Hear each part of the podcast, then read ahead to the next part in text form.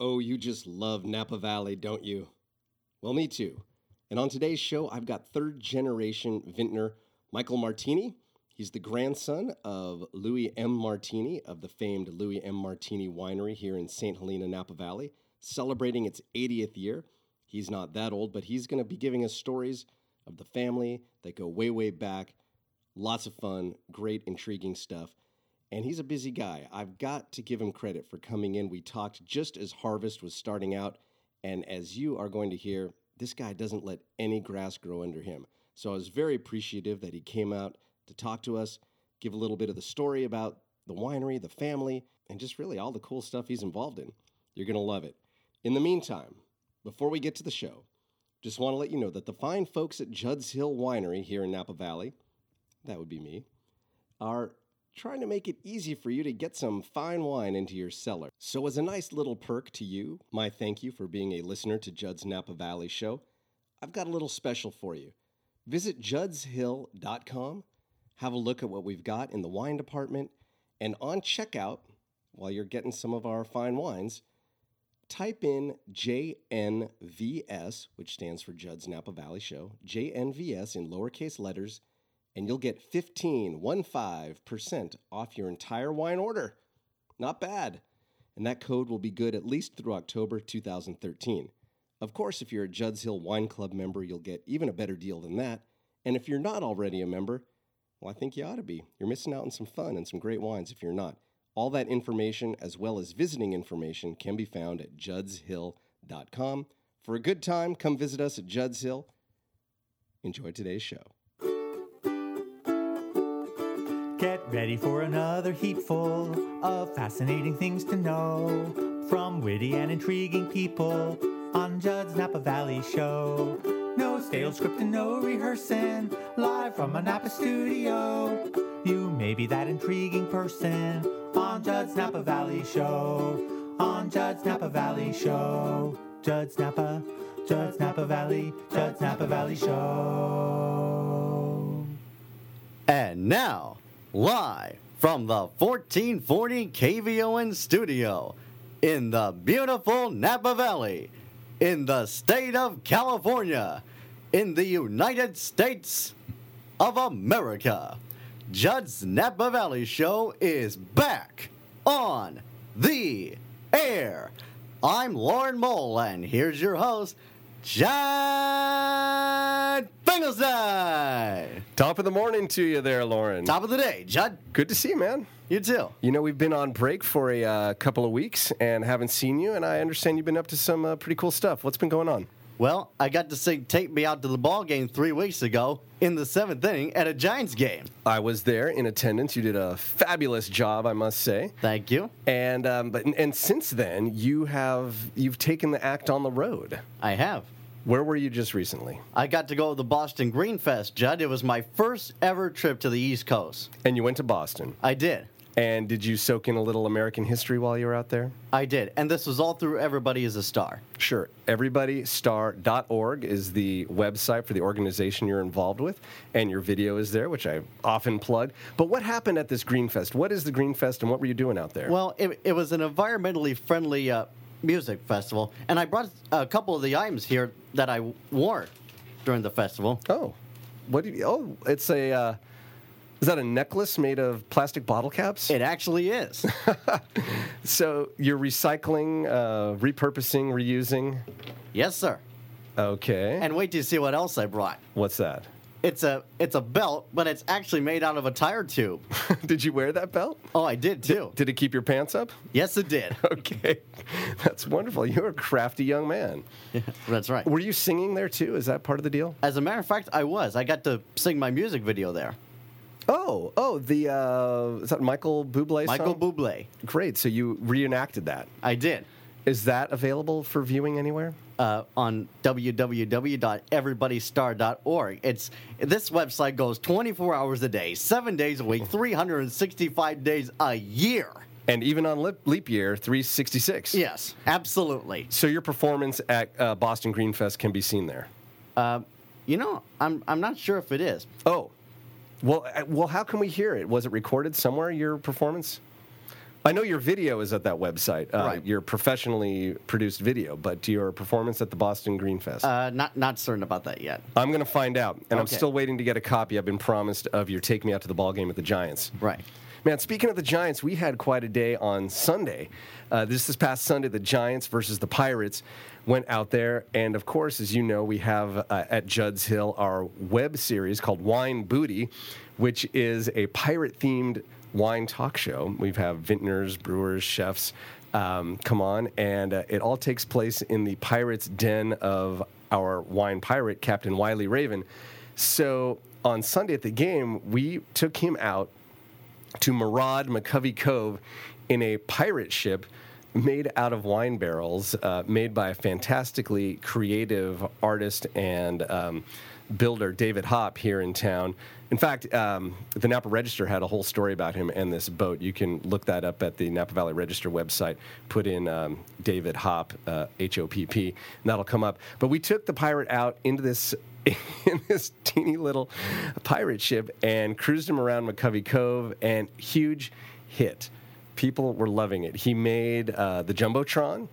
He made CBS Sports undisputed photo of the day coverage on USA Today, and folks were stopping and taking pictures. The other folks in the cove were paddling up to him uh, to take pictures, and he may or may not have had some chilled Judd's Hill Rosé and Sauvignon Blanc that he was pouring out today. So, very popular pirate out there in the cove. In fact, there's video of it right now on the Judd's Hill Facebook page. So if you're listening live, uh, as opposed to the podcast version, which is available in the iTunes store of Judd's Napa Valley Show, if you're listening live right now, you can go to the Judd's Hill Facebook page and check out video of the pirate in action. It's actually from the television broadcast on um, uh, uh, the NBC cable sports. Comcast Sportsnet.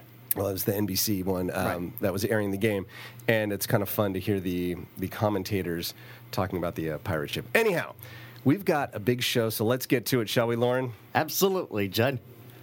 A Napa winemaking star whose influence reaches quite far, creates potions well above par while rocking his wailing guitar.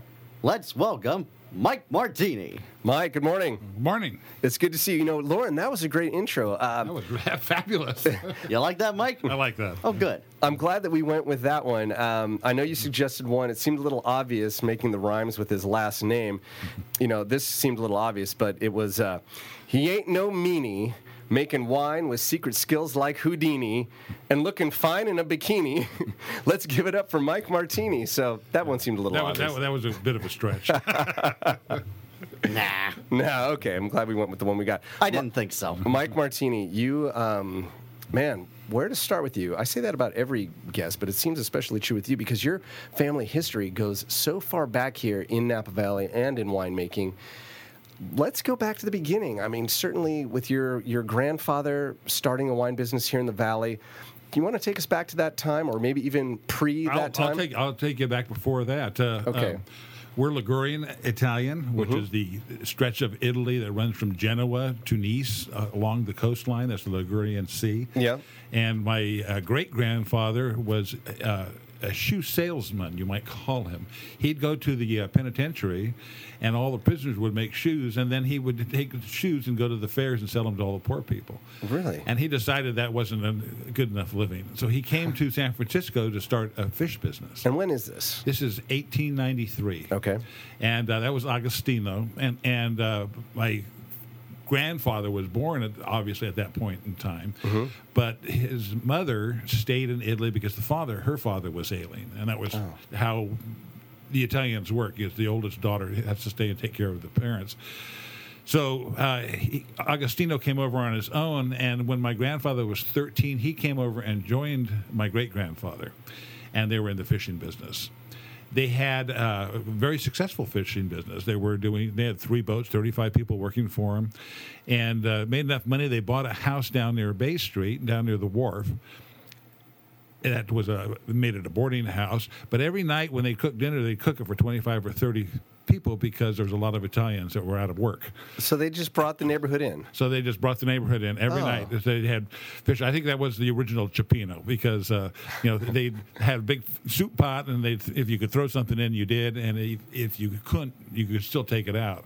So when he delivered fish in the morning, you know the other Italians knew what was going on. They throw a sack of potatoes on the cart or tomatoes or whatever it happened to be. Uh-huh.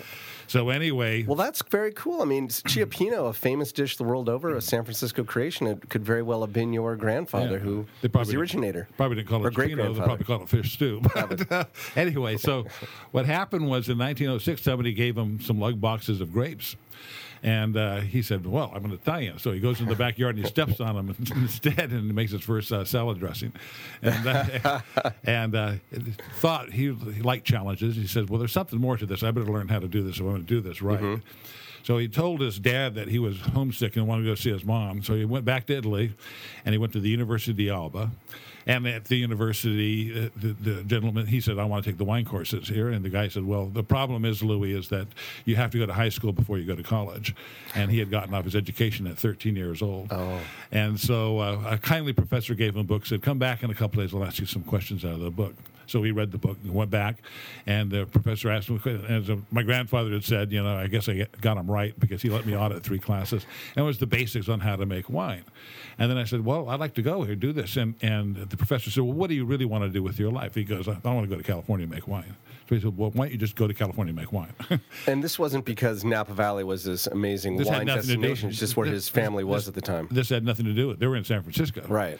So uh, our first winery was actually in 1908, and it was in Pleasanton. In Pleasanton. In Pleasanton. Just east of uh, town a little bit. Just east of town. And and it went bankrupt in 1910. Oh. And he became a winemaker for hire. And his first job was Guasti, which is Bonded Winery number one, which is in, I guess, East L.A., um, uh, down, down in uh, Cucamonga. oh, sure. And and uh, so if you land at the Ontario airport there, you look down, you see an old winery, that's Guasti. Mm-hmm. Yeah, yeah. And they were in the red, They're having problems. And so he went in and took the job of turning them around. It took him four years to do it, put them in the black, had, you know, made good wine. They were making money. As soon as they were making money, the family sold the winery, and the family that bought the winery fired him. Oh, no. And so he went through a series of different wineries doing the same thing. And uh, um, one of the people he met along the way was A.P. Giannini, who owned the Bank of Italy.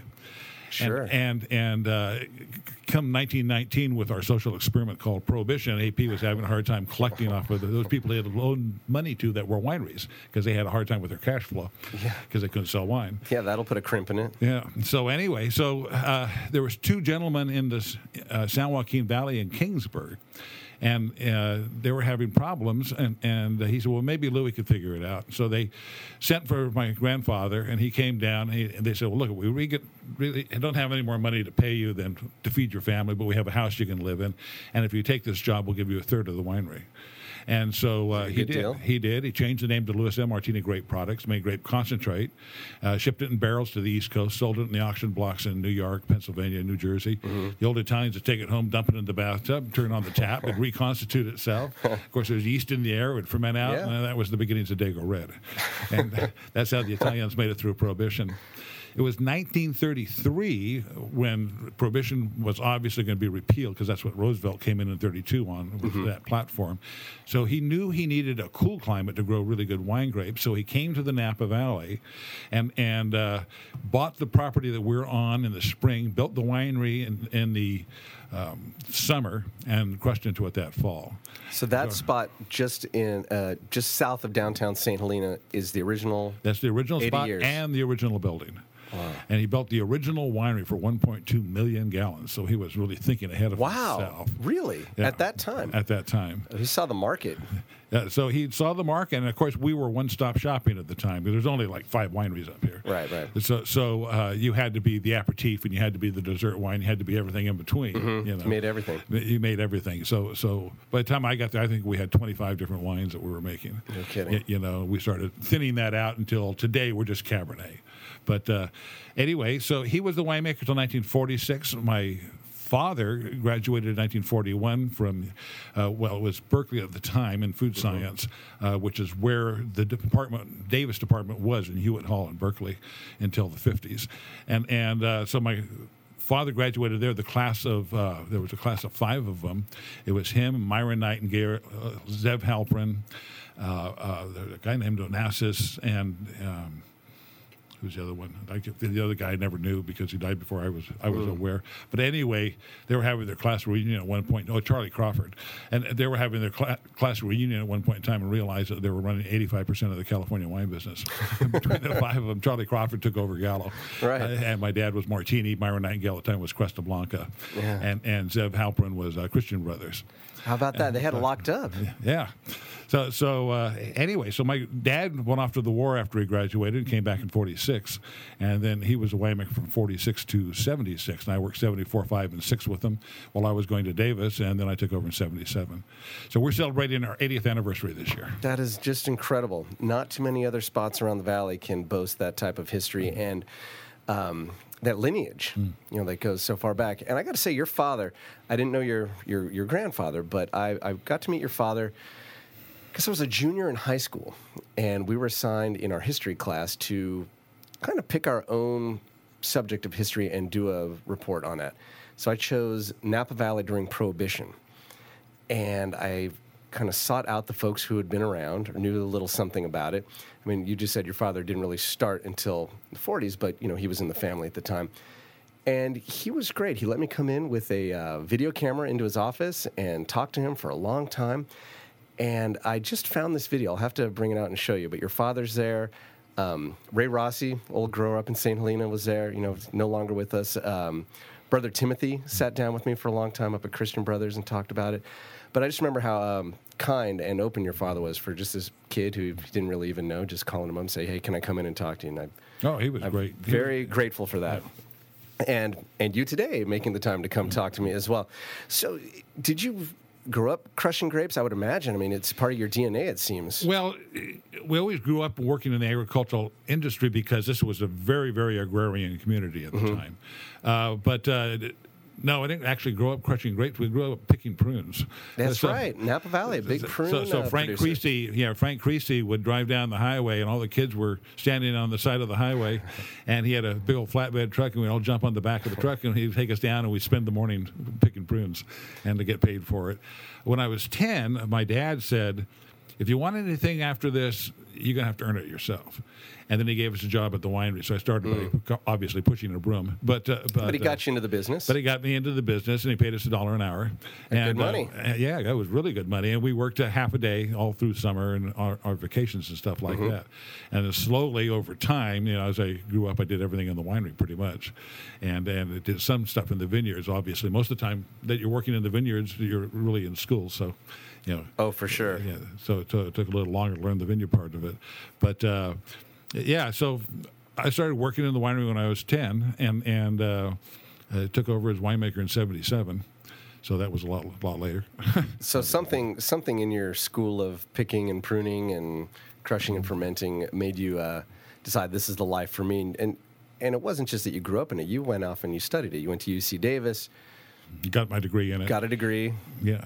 Uh, I was sitting on top of the tanks. I was painting serial numbers on them and, and looking at this tank form. And I remember this striking me.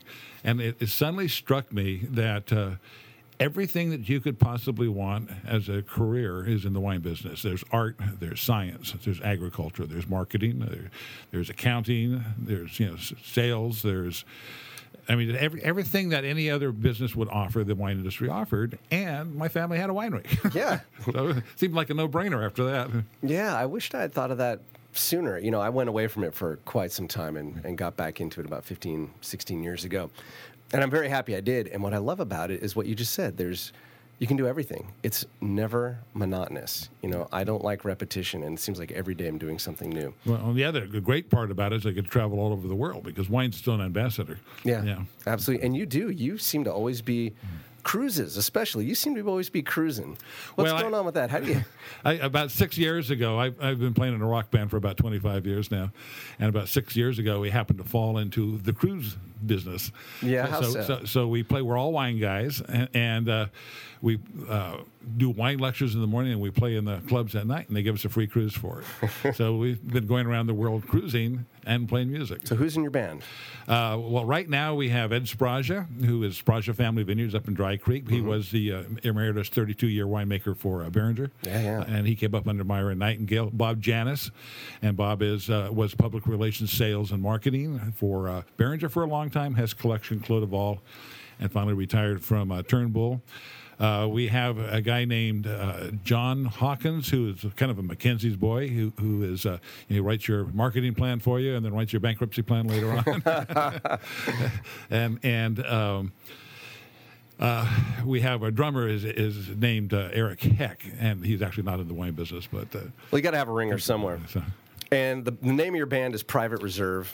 Correct. CD is Uncorked. Yeah, well, that was a long time ago with a set of different players. We had Steve Buell and Pat Heck on board at the time, but Well, you know what? I happen to have a track queued up right now. Should we give it a listen? sure, All right. This is, and what are you doing on this? Are you singing? Are you playing guitar? I'm, I'm the lead guitar player. lead guitar. This is Private Reserve featuring Mike Martini on lead guitar with the track Flip, Flop, and Fly.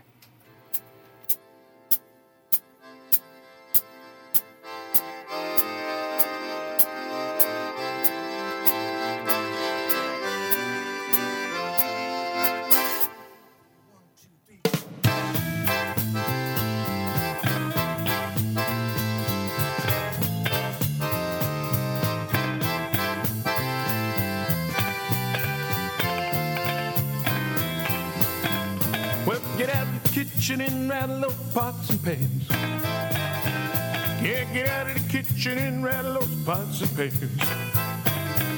Well, I want my breakfast. I'm a hungry man.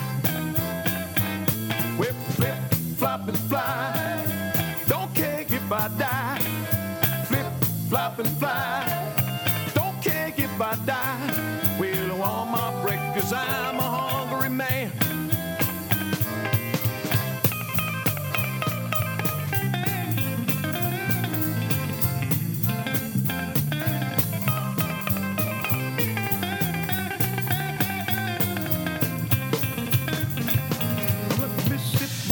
Sitting on a holly stump. I'm like a Mississippi bullfrog sitting on a holly stump. I had so many women, I don't know which way to jump. So flip, flop, and fly. Don't care if I die. Flip, flop, and fly. Don't care if I die. Well, I want my breakfast. I'm a hungry man. Get 'em. All right, Flip, Flop, and Fly by Private Reserve featuring the hot licks and lead guitar playing of my guest, Mike Martini. That was fun, man. Thanks Yeah, for, it was. Thanks for bringing that along. But you're really, I mean, you're really into this. You guys just hosted a rock and roll fantasy camp up at the winery, didn't you? It- we thought we'd do something different and big for our 80th, and and uh, so we got together with the Rock and Roll Fantasy Camp out of Las Vegas, and we brought in a bunch of superstars, and it was it was overwhelming and overwhelmingly good. Yeah, I'm sure. Uh, so we have they had five counselors that came in. Kane Robert Rogers, who, who is the uh, lead guitar player behind Alice Cooper. He's also played with cool. uh, uh, Rod Stewart. We had uh, Bruce Kulick, who is- Kiss. yeah, of Kiss for Yeah. 15 years now, playing Gran- with Grand Funk uh, Railroad. Oh, nice. Uh, we had uh, V- Vinny Appice, who was the drummer behind uh, Black Sabbath, Uh-huh. and and then Dio. They got into the band Dio. We had uh, Philip uh, Philip Soussan, who is the uh, bassist. He's European that played behind Billy Idol, and No then kidding. and then we had Teddy. I can never say his last name. I think it's Abernath, uh, who is the uh, keyboardist for Guns N' Roses. Oh, right on. And they were the camp counselors, and, And they had Michael Martini. and they had Michael Martinez. Yeah, rock and roll superstar of Napa Valley. So they would put. Uh, 12 people came in that had paid for the experience, Mm-hmm. and then they would put two bands together, two six person bands together, and then they divided it up and they took them and they had to perfect three songs, and they had 48 hours to do it in. Wow. And uh, then they would practice for two hours, and I did Cabernet Camp. And so we brought some grapes in. We had them crush grapes and sort grapes and punch them down and yeast them and everything else. And uh, ending with, you know, and doing tastings all the way through this, ending with uh, uh, making their own blend up so they could take their own wine home with them. What a fantastic Yeah. experience. So anyway, and then Saturday night, uh, uh, Joe Satriani came in. Yeah. and that was that was super special. And he did uh, four songs, three of them with with just the counselors, and then I got up and I got to jam with him on uh, Little Wing. Uh, Hendrix classic. Yes, I saw a photo of you guys. Uh, I think it was on your Facebook page, and it was it looked so fun. The two of you are just so into it. You've got your guitar there. He's got his guitar. Joe Satriani. So tempted to get my Photoshop out and just put myself in there in that scene with my ukulele. there you go. All right, Michael Martini, we're going to have to take a quick break. Lauren, you want to give us an outro? We'll be back with more of Judd's Napa Valley Show right after these messages. And now, back to the return engagement of Judd's Napa Valley Show with me, Lauren Mole, and your host, Judd Biggleside. Thank you very much, Lauren Mole. That's right, the return engagement, because we were off for the past couple weeks, and uh, certainly glad to be back. We've got our guest today, Mr. Michael Martini, telling us his long family history in Napa Valley and um, iconic winery, of course, the Lou Martini Winery. And we, before we went to break, we just heard a little bit of your rock and roll, your lead guitar playing with Private Reserve, your band, and how you cruise around the world with this band. I mean, what a great gig that is! You get to make wine, drink wine, meet fun folks, eat well, cruise the world, play rock and roll music. a tough life. Yeah, no kidding. Not bad, man. Not bad. But you've got another project as well besides the uh, Louis Martini wines. You've got your M squared. M squared is my own brand. Yes. Okay, let's hear about that. So M squared is the oldest Cabernet grapes grown in the state of California. And I kind of t- took and stylized it after Vega Sicilia in, in ex- very extended barrel times. I'm 42 months in wood. And I make 150 cases a year of this. And That's uh, it? Wow. That's it. And after 42 months in wood, it's extremely stable. I mean, you can open a bottle and drink half of it and leave it sit on your sink for a week, and it's, it tastes just as good the next week. Wait, say that again. How many months in wood? 42. 42 months in wood. So it was just uh, Vegas Sicilia goes four or five years. Okay. A lot of times. Now they're using Tempranillo and they're in Spain, and Mm-hmm. you, you know when I'm using Cabernet, and I'm in California. But stylistically, I, it's one of the things that I played with over time in our winery. Is I've tried some extended you know time in, in wood, uh, and it actually goes through a period where the wood becomes so strong in the wine that you think you killed it, but then it- for some reason it resolves itself, and uh, it's not very strong at all. When you finally get around to it, you, you learn to tell by smell and, Yeah. and taste, you know, where the proper point is to bottle. Get your You know, nose trained. Right, pretty traditionally now. This is the what tenth vintage, that uh, it's right around forty-two months.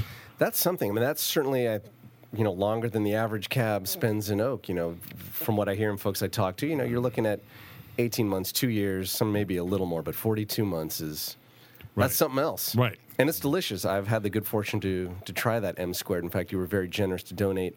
I didn't get to try this, but I just want to thank you publicly for donating a large, a large bottle of it to um, our annual dinner that we have in, for the fund in honor of my father, and uh, that benefits preschool here. So I want to thank you again for that. Um, the lucky bidder was very happy to get that.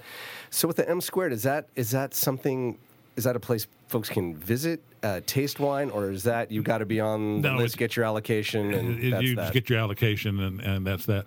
Uh, it's not too tightly allocated. I don't really have much time to sell it, so I'm, I'm busy selling Louis Martini. Right, right. Um, but uh, uh, you, if you'd like to get it, you can go to m msquaredwines.com. How's that spelled out? M, well, just like it sounds, M squared wines. Spelled out. Spelled out. SQ. It's spelled out. S, uh, yes, Okay. exactly. M squared is spelled in this case. The actual logo is is an M with a Roman numeral two superscript. Right, right. And but uh, um, the, the site is msquaredwines.com. And if you go there, you can contact us. You can see kind of what we have, a little bit about the vineyard, and so forth and so on. Well, that's very cool. You know, it struck me many years ago. I thought this was a great story. We, both you and I, were on a panel that the Napa Valley Vintners Association put together to speak to, and this is where my memory does get a little hazy. It was either the Wine Writers Symposium was in town, or it may have been. Actually, I'm thinking maybe it was the. Um, it was a group of folks who were studying for their Masters. Masters, I believe. Master program? sommelier, Right. Master of wine. Yeah, they, future- they they would bring both in if they make it to second level. We still do that program every Right. year. Well, I guess they haven't asked me back in a while, but several years ago, I was on a panel along with you to speak to them a little bit about our uh, experience. It was all family winemakers. That's that. I guess that was the theme.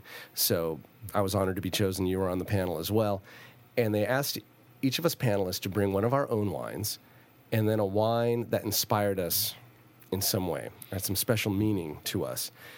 And I was very struck because you brought a wine, I think, that um, was very unexpected to this group of people studying for their Masters of Wine, Master Sommelier. You brought one of your own uh, wines that you had made, but you also brought a bottle of the Sutter Home White Zinfandel. And you told a great story about that. That's pretty. That's pretty inspiring wine, actually.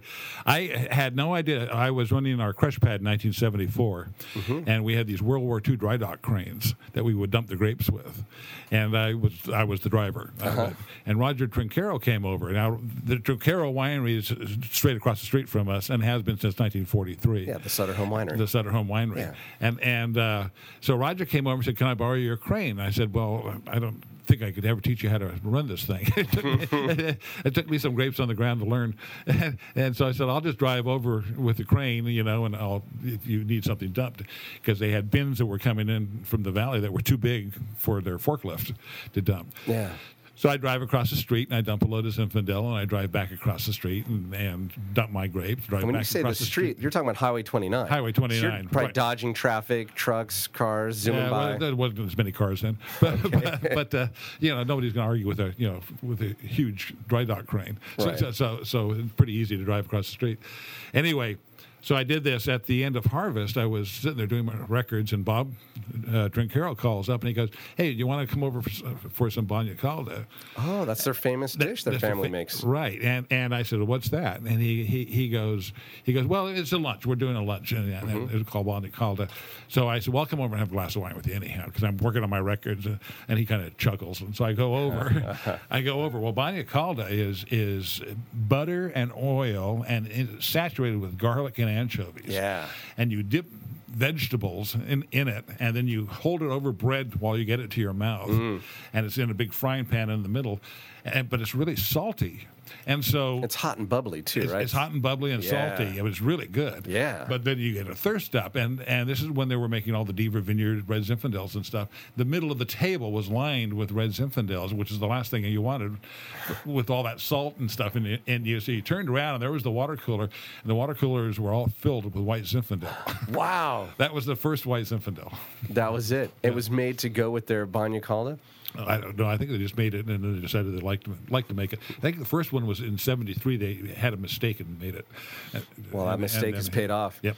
And you know, it is an inspiring wine. I I would imagine that wine, due to its immense popularity, has drawn in so many wine drinkers that wouldn't have given wine a second thought had it not been for that. Oh. Yeah, I think it, you got a whole lot of people popping a cork. Yeah, yeah, absolutely. Give it a lot of credit.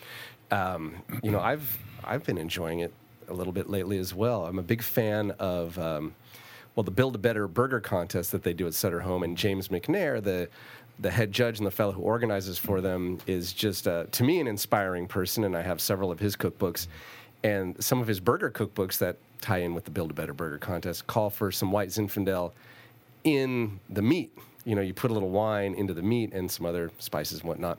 Um, so then I've got you know three quarters of a bottle still of uh, white zin, and it man, it's great with a nice grilled burger.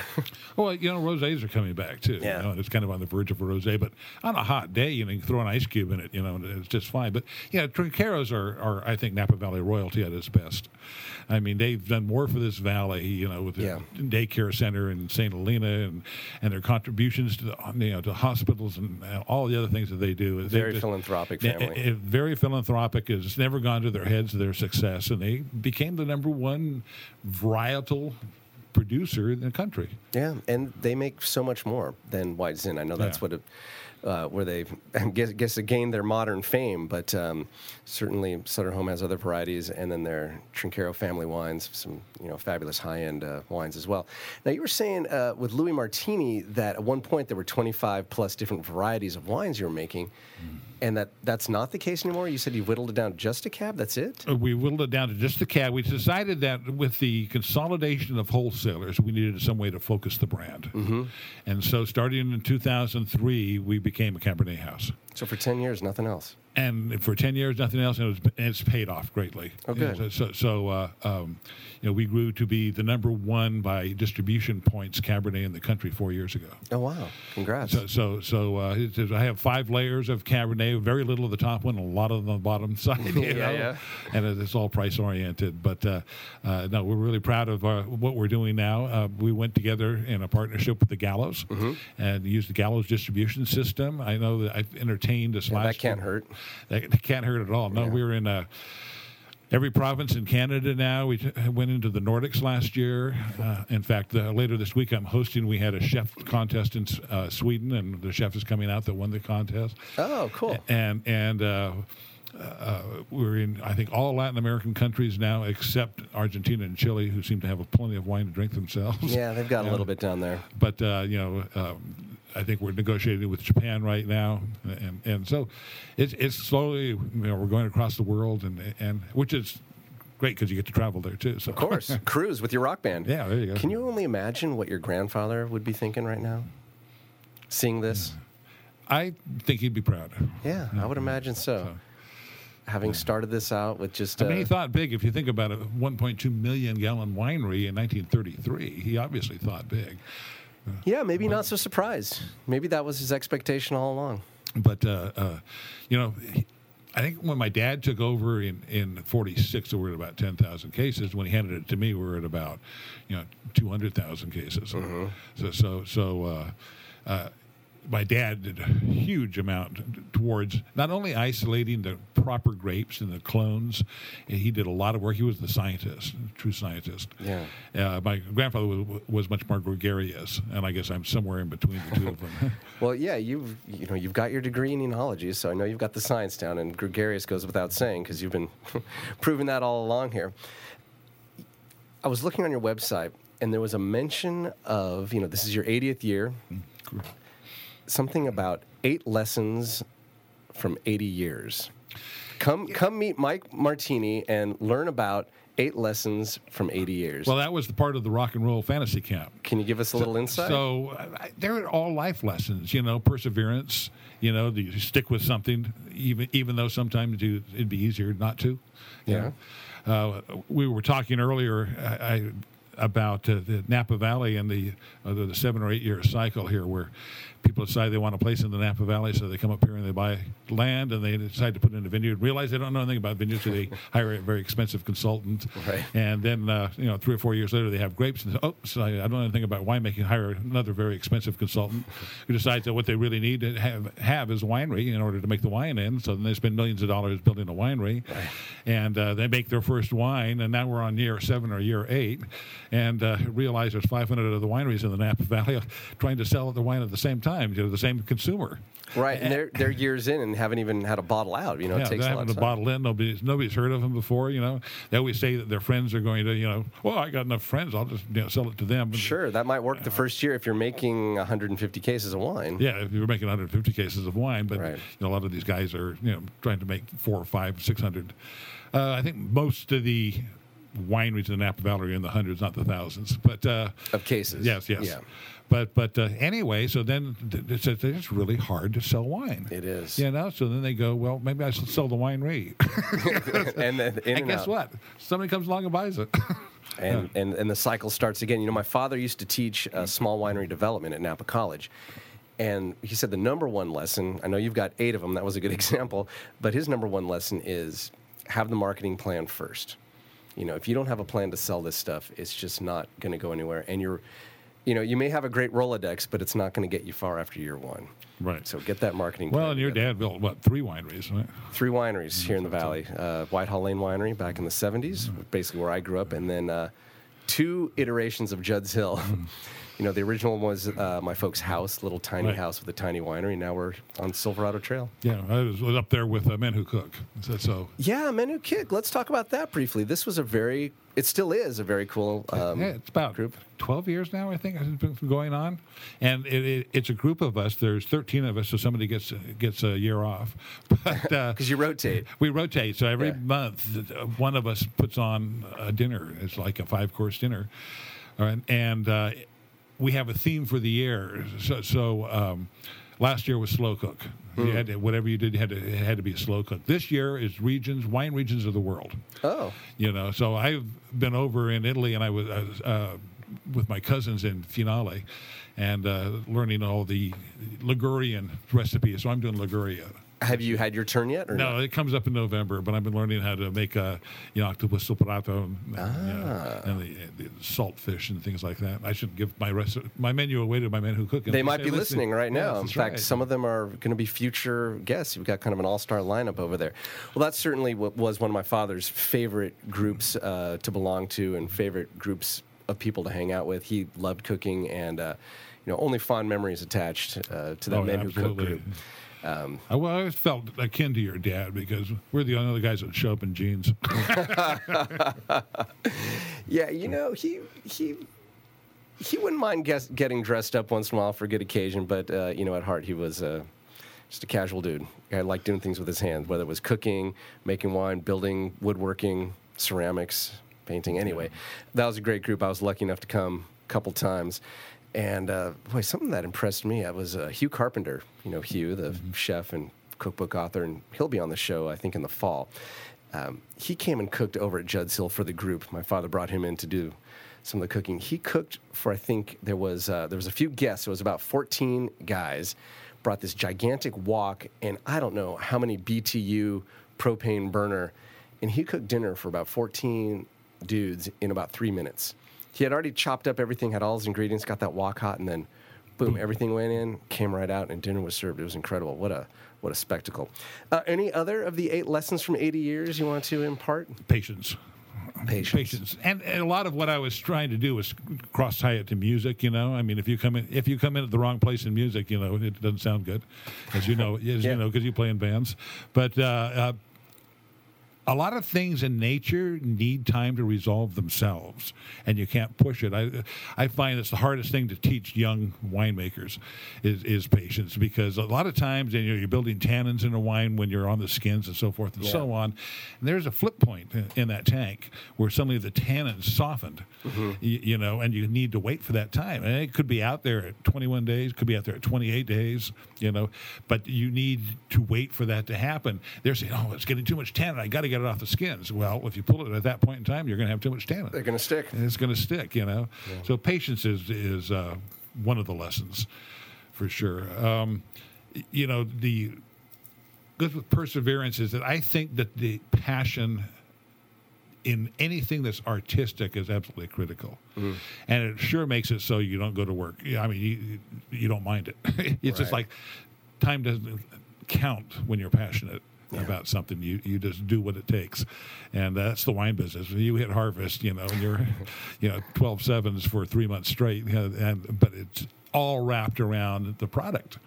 And, and you know the, the tasting of the grapes in the vineyard and trying to forecast the wine from the taste of the grapes and so forth and so on but that's all about passion Um, you've got it, that's for sure, and your family has had it for you know generations. It's incredible. You know, you were born here in Napa Valley, grew up here, still living here, working here.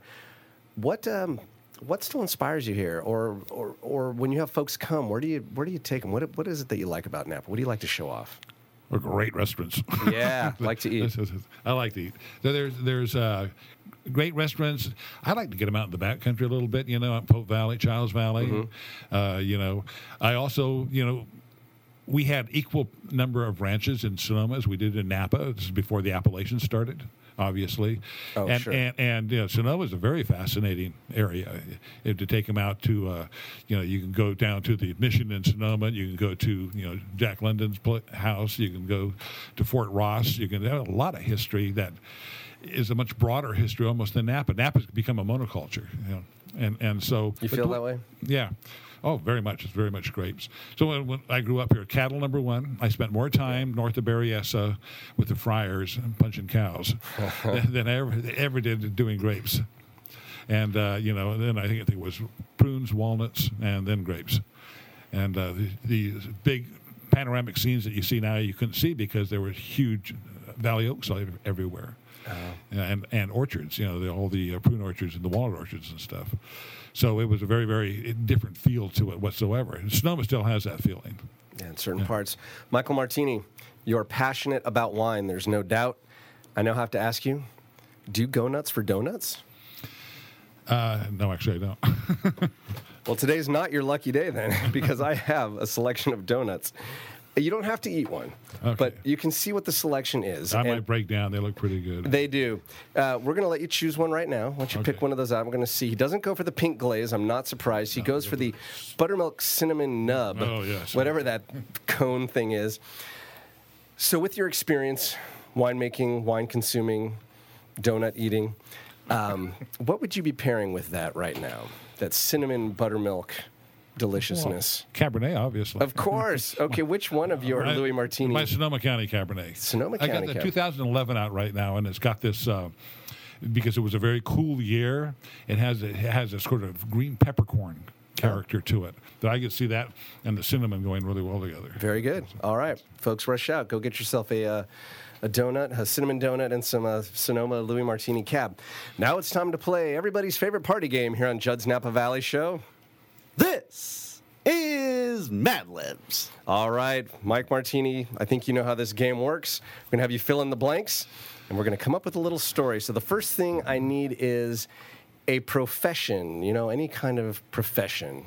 What was I seeing last night on the news was uh, uh, Billy Billie Jean King and and uh, um, big tennis pro. Ten, okay, tennis pro. That's a good one. Tennis pro. Um, next, I need a city. Any city in the world. Okay, flew in and sailed out of Rio de Janeiro. Rio de Janeiro. That's when my baby smiles at me. That's where I go. Uh, a year. Any year. How Any about history? 1935? 1935.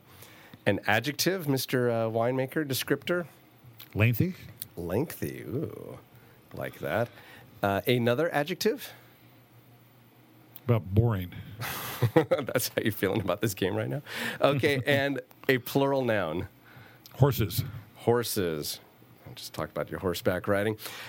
Okay, here it is, Michael Martini. I looked up on the Louis Martini website your bio, and you have just rewritten a portion of it via Mad Libs. Here we go. Growing up in his father's and grandfather's vineyards, Michael Martini got a hands on education in the art of crafting world class wines. His formal study of viticulture began in the world renowned Tennis Pro program at the University of California, Rio de Janeiro. After graduation, Mike worked alongside his father, Louis P. Martini, before taking the reins as winemaker of Louis M. Martini Winery in 1935. Man, you- you've been on it longer than you've let on. Under his father's tutelage, Mike developed his own lengthy style, bringing balance. Ah, bringing balance and a boring texture to the family's Cabernet blends. Today, Michael Martini, third generation winemaker, carries on at the historic winery in Napa Valley with his range of unforgettable Cabernet Sauvignon horses. Well, Michael Martini, it has been an absolute pleasure having you here today. Uh, been a lot of fun getting to know your history. Very interesting. I hope folks will come visit you at uh, the winery, check out the uh, M Squared wines, uh, go see your band, book a cruise, Visit us on Facebook. visit you on Facebook, which I imagine is. Um, Louis M. Martini. Louis Louis M. Martini. And while you're on Facebook, go to the Judd's Hill page as well. You can see the pirate ship at uh, McCovey Cove at the Giants game that we talked about earlier. Lauren, any gigs coming up? Uh, hopefully soon. Hopefully soon. Well, we will let folks know as they do come up. Would you like to talk us out, Mr. Lauren Mole? You've been listening to Judd's Napa Valley Show with Vintner Judd Finkelstein. Theme song by Gordon Lustig. Wardrobe by LaRue of Rutherford. Judd's Napa Valley Show is a Gil Lamar production. This is Lauren Mole saying so long from the world's wine wonderland.